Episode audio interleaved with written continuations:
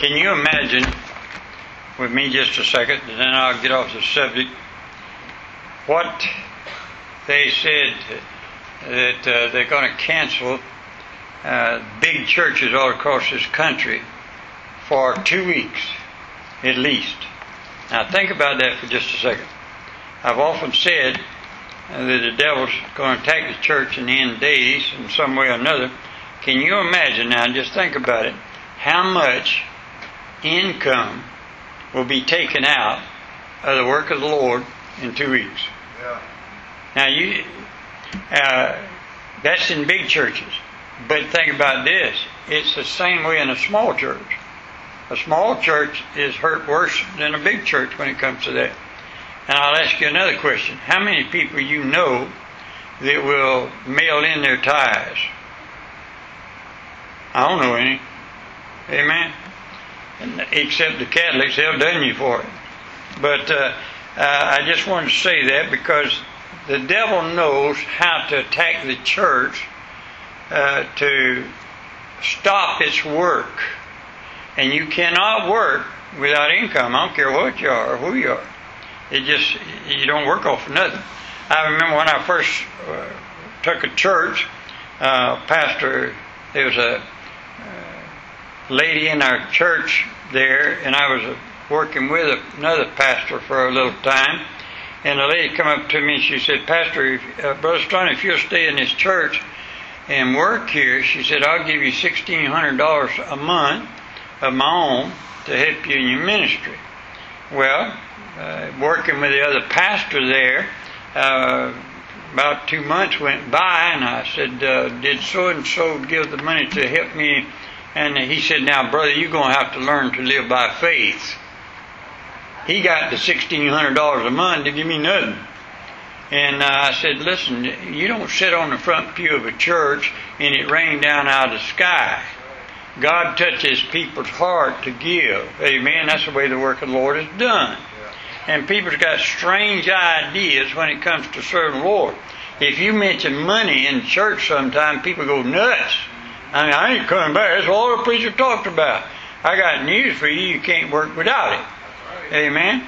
And think of all the detriment now, and it's the only reason I said it, is just think of all the detriment it's going to be caused by two weeks if they go if they don't go any further than that of people being out and I'm talking about they shut the doors and nobody goes nothing going on it's, it's sort of like uh, uh, we was talking this one and she said my husband built our house and my wife said is there any work going on when he's not there she said well yeah there's other but he didn't build a house you ought to get that directly if it's somebody, never mind. I can't explain all that to y'all.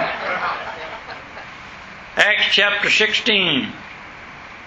Acts chapter 16. I'm beginning to read verse 25. Sometime I could strangle Barry because he stole my thunder. Brother Nams, Brother Nams used to tell me all the time. Hey, we'd be just before he'd be preaching, I'd get up to ask a blessing on offering or something before him, and and I'd mention a scripture or something and pray, and, and he said, Brother Strong just stole my thunder. Well, now I know what he's talking about. What he's talking about, he's going to talk about everything before I get up here I'm fixing to preach on. Shut up, I don't want to hear it. Yeah. Acts chapter 16, verse 25. And at midnight, Paul and Silas prayed and sang praises unto God, and the prisoners heard them. And suddenly there was a great earthquake, so that the foundations of the prison were shaken.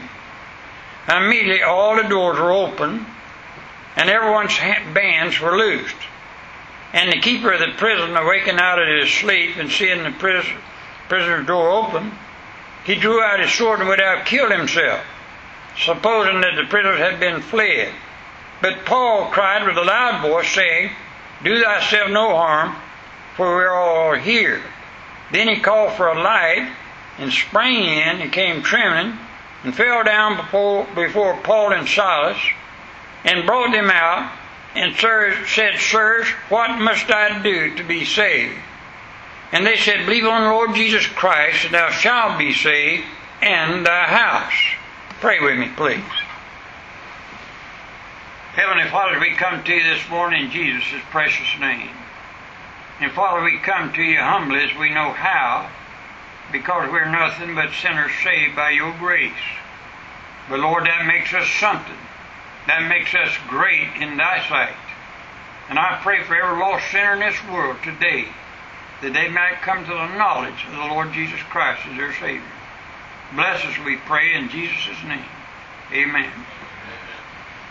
Several years ago, I sat down with my brother, and we was talking about how to go to heaven. And we spent eight hours in the Bible talking about that. And he kept saying that you got to be baptized to go to heaven. And I could just remember one or two verses that had to do with salvation. And one of those verses uh, that I never will forget is Believe on Lord Jesus Christ and thou shalt be saved. If you notice something here, there is no baptism there. It's just believe on Lord Jesus Christ and thou shalt be saved.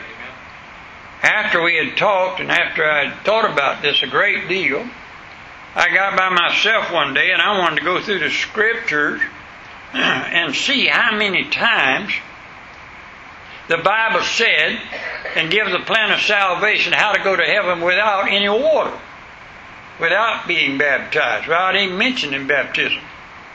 And I wrote down 128 verses of Scripture that's just as simple as. Now I want to give you something. Here's one of the one Scripture in the Bible that gives as clear cut answer to as a clear cut question as any place in the Bible.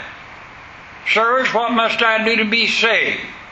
And a simple answer to that question is given Believe on the Lord Jesus Christ, and thou shalt be saved, and thy house. Now, there's been some come along and say, well, that's teaching if you get saved, then your whole house is saved. No, it's not. It's saying the plain, same plan of salvation, if you believe on the Lord Jesus Christ, thou shalt be saved. The same plan of salvation is the rest of your house also. If they believe in the Lord Jesus Christ, they'll get saved too. Amen? So that's not a mistake and a contradiction. Notice, too, this plan of God's salvation not only good for the jailer, but the same plan is for his family also.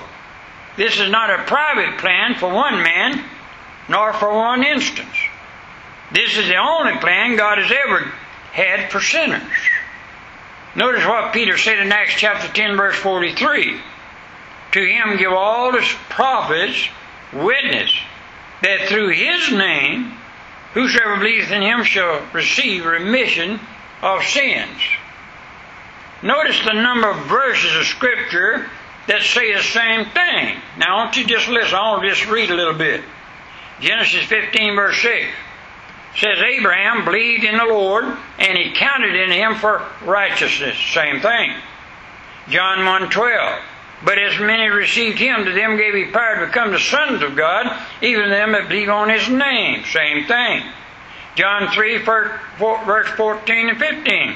And as Moses lifted up the serpent in the wilderness, even so must the Son of Man be lifted up, that whosoever believeth in him should not perish, but have eternal life. Same thing. John 3.16, For God so loved the world, He gave His only begotten Son, that whosoever believes in Him should not perish, but have everlasting life. Same thing. John 3.18, He that believes on Him is not condemned, but he that believeth not is condemned already, because he has not believed in the name of the only begotten Son of God. Same thing. John 3.36, he that believeth on the Son has everlasting life, and he that believeth not the Son shall not see life, but the wrath of God abideth on him. Same thing. John 5 24. Verily, verily, I say unto you, he that hears my word and believes on him that sent me hath everlasting life, and shall not come into condemnation, but is passed from death unto life. Same thing. John six forty. And this is the will of him that sent me, that everyone which seeth the Son and believeth on him may have everlasting life, and I will raise him up at the last day. Same thing. John six forty seven. Verily, verily, I say unto you, he that believes on me hath everlasting life. Same thing. Acts 13, 38, 39. Be it known unto you, therefore, men and brethren, that through this man is preached unto you the forgiveness of sin, and by him all that believe are justified from all things from which you could not be justified by the law of Moses. Same thing, Romans 4 5. But to him that worketh not, but believes on him that justified the ungodly, his faith is counted for his righteousness. Same thing. Romans 5 1. Therefore, being justified by faith, we have peace with God through our Lord Jesus Christ. Same thing. 1 John 5 13. These things are written unto you that believe on the name of the Son of God, that you may know that you have eternal life, and that you may believe on the name of the Son of God. Now, all of those verses teach the very same thing. Whosoever shall call upon the name of the Lord shall be saved. That's what it's teaching. And after reading his verses, you can plainly see God has many ways of expressing the same thing. And that is God's simple plan of salvation. God put the plan of salvation in so many ways or words simply because He wanted every man, woman, and child to understand it. Maybe there's some things that's said in one verse of Scripture that I don't understand clearly. So God tells you the same thing in another verse. He just uses different words to say the same thing. And that is the simple plan of salvation. Now, what must they do to be saved? It's simply this whosoever. That includes everybody. Now, wait a minute. You can't get away from that. That doesn't mean then that the Baptists have one way, the Church of God has another way, the, the Catholics have another way, uh, the Methodists have another way, and the Church of Christ has another way to go to heaven. I was talking to a, a, man here some time back, and he said, Now I'm of this persuasion. He said, But I'm going to heaven too. He said, We all go, you believe what you want to believe, and I'll believe what I want to believe, but we're all going to the same place. I said, Not on your life, buddy. There's one way to get to heaven. There's not a half a dozen. And you can say, well, I'm Church of Christ, or I'm Baptist, or I'm whatever, name all the religions you want to. It has nothing to do with your religion. You know what people ask me all the time? What denomination are you? You know my answer is Christian. Christian. I'm Baptist by belief, but I'm Christian by salvation. I believe in the Lord Jesus Christ as my Savior. When God said, James 4 verse 8, draw nigh to God, and he will draw nigh to you. He simply, it simply means whosoever will approach God with a trusting heart will receive salvation. You know how many times I've had people to talk to me and they said, Preacher, I don't know if God can save me. And you my answer to them is, if you'll believe He can, He will. Amen. I just believe He can. I, can, I believe God can save anybody that wants to be saved. Now, I do know this. He cannot save that person that does not want to be saved. You can't do it. God will not go against your will. He gave you a free will of your own. You can receive Him or you can reject Him. God gave you that. Amen. That's a gift of God. But also it's a gift of God. If I want to call on the Lord to save me, He will save me. Luke chapter 15, I want you to notice something. In Luke chapter 15, just back up a little bit, and I want you to look at verse 1 and 2. Luke 15. And certain men which came down from Judea taught the brethren and said, except ye be circumcised after the manner. That's Acts, I'm sorry. My glasses all fogged up. No, they're not. I just went to the wrong page. In Luke chapter 15, verse 1 2, then drew near unto him all the publicans and sinners for to hear him. And the Pharisees and the scribes murmured, saying, This man receiveth sinners and eateth with them. I want you to notice something. In these verses, Jesus never took up for sinners, nor their sins. Jesus never said, You're all right as you are, nor there's a little spark of divinity in all of us. No, Jesus was plain in dealing with sinners and their sins. He spake sharp and plain. You know what God calls a preacher to do? God calls a preacher to look right in the face of everybody he faces and says, You're a dirty, rotten sinner. I said that preaching one time, and the man got mad at me. He said, I'm not that bad.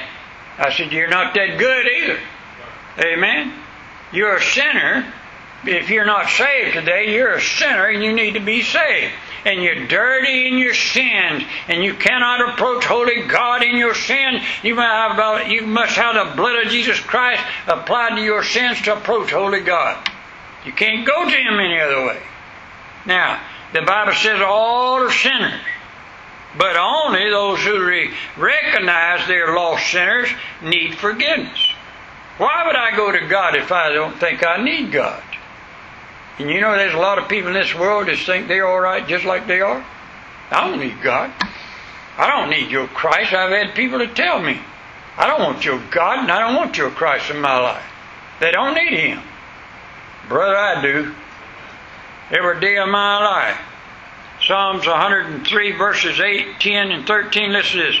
The Lord is merciful and gracious, slow to anger, and plenteous in mercy. He will not always chide, neither will he keep his anger forever.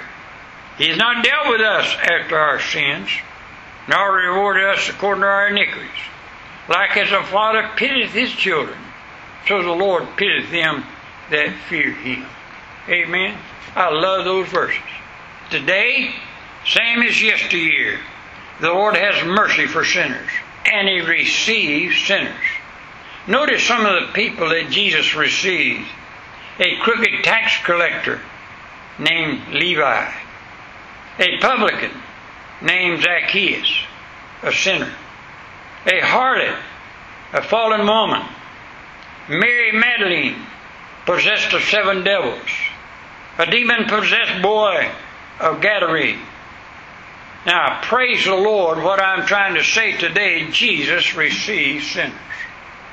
The same thing is said to every sinner in this world believe on the Lord Jesus Christ, and thou shalt be saved.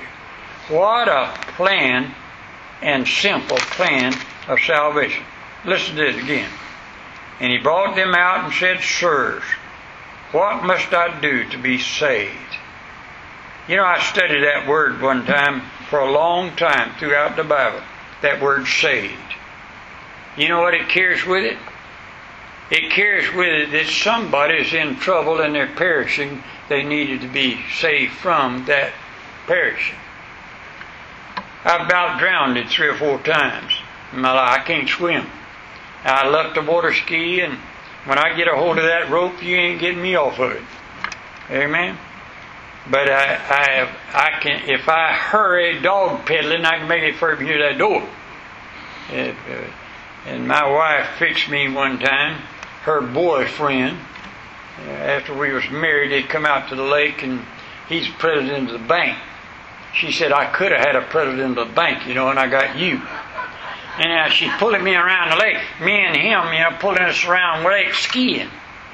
And I fell, showing off on one ski, and, and he had two under him. And so he went on back to shore. And I'm out there dog pedaling, trying to keep from drowning. And, and directly as she come back, she said, Get in the boat. I said, I ain't doing it. You don't love me, no, I ain't getting in the boat. You trying to down. She said, Fine. She turned around and went back to shore. Left me out there dog pedaling for an hour or so. I finally made it ashore, dog pedaled ashore. But I got news for you. I was perishing. I needed some help. One day I was uh, working in Orange Grove, hot, laying blocks, and nobody around nowhere. And we went bathing and jumped in the lake right there at us. Well, they had dredged up a hole out there, and I was wading out there in shallow water, and all of a sudden, down I went. And I was drowning.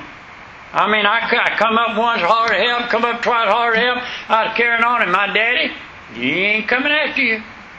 Because he went after a boy one time, that boy like to drown him. And Dad, Daddy said, Here, get a hold of that pole. He handed me a fishing pole and pulled me out. Now, I got news for you. I would have perished if my daddy hadn't lifted me out. He lifted me out. He got me out. Now, watch this. He didn't get me halfway out of the water. He dragged me all the way up on dry land. Because I was dying. I was drowning. I was down in Sulphur Springs Pool. A lot of y'all know where that thing's at. And there's a slide goes down and my brother kept daring me to go down the slide go down the slide. He said you go down the slide and it shoots you right over there and you come right over there to the shallow and just step right out on the ground. He lied to me. I come sliding down that pool and some of that grass got around my feet and I was sinking to the bottom and I felt somehow I was dying drowning. And he come over and lifted put his hand on me to say a guard did and lifted me up on dry ground and pumped water out of me, and I lay there, I'd have died without that safeguard. That he lifted me up. I was perishing, and he saved me. You know where every sinner's at? Just like I was when I was drowning. Drowning in my sins and degradation without God, and one day Jesus put his hand under me and lifted me up. Amen. And save my soul. You know what the Bible is saying to every lost sinner in the world? You might be perishing, but you don't have to. He said, Men and brethren, what must I do to be saved from hell? Saved from perishing. Saved from dying without God forever and ever. And the answer came back Believe on the Lord Jesus Christ, thou shalt be saved and your house has the same opportunity as you do to be saved. In other words, everybody gets saved the same way. I don't care who you are. You can say, I got my name on a church membership, and that's why I'm going to heaven. And many people believe that. Many people think because they go as a little baby and they sprinkle as a little baby that that saves them from their sins and they go through life thinking because I was baptized by a priest or something by sprinkling water over them they're going to go to heaven. But I got news for you. None of that is what will take you to heaven. It's believing on the Lord Jesus Christ. Now you know what that means? That means putting your whole trust I never will forget Dr. Curtis Hutson saying this. He said, Here's how it works, folks. He said, You have to put your trust in the Lord Jesus Christ and swing out over hell and say, Lord, if you don't save me, I perish. Lord, if I go to hell, it's your fault because I'm going to trust you with all my heart and with all my mind to go to heaven. That's not blasphemy, that's telling the truth. Lord, I'm going to put all my trust in you. That's what it's talking about here when it says, believe on the Lord Jesus Christ and thou shalt be saved. It's not just saying, I believe that Jesus was. Uh, it's not just saying that you believe that Jesus died on the cross. It's not just saying that that somebody back yonder years ago died on the cross and was buried. No, no. It's saying when you put your trust in Him to take you to heaven not the preacher, not the church, not by doing something yourself. Would you put your trust and all your trust, plus nothing, minus nothing, on Him? That's believing on Lord Jesus Christ. Amen. And if you've done that, He'll always hold you up. You know what He said? As many as my Father gives me, no man can pluck them out of my Father's hand. John chapter 10. Amen. Stand with me, would you please? Heavenly Father, there might be somebody here today that's trusting something else to take them to heaven besides trusting you and you alone. It's not the blood of Jesus Christ and water baptism.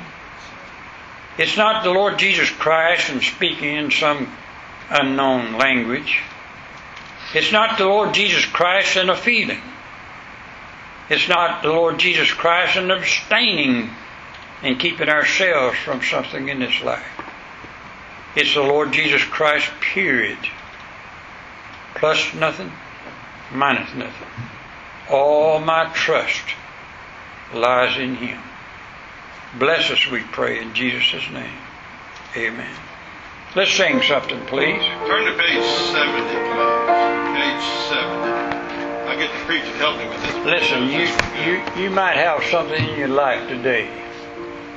Lay it on the Lord Jesus Christ. Give it to Him. You can't handle it. I know people that literally has nervous breakdowns in their life because they can't handle the problems in their life. I learned a long time ago, brother, I can't handle this life. I lay it all on the Lord. Lord, you take care of it. And He has, and He always will. Sing it with me. Rescue the perishing, care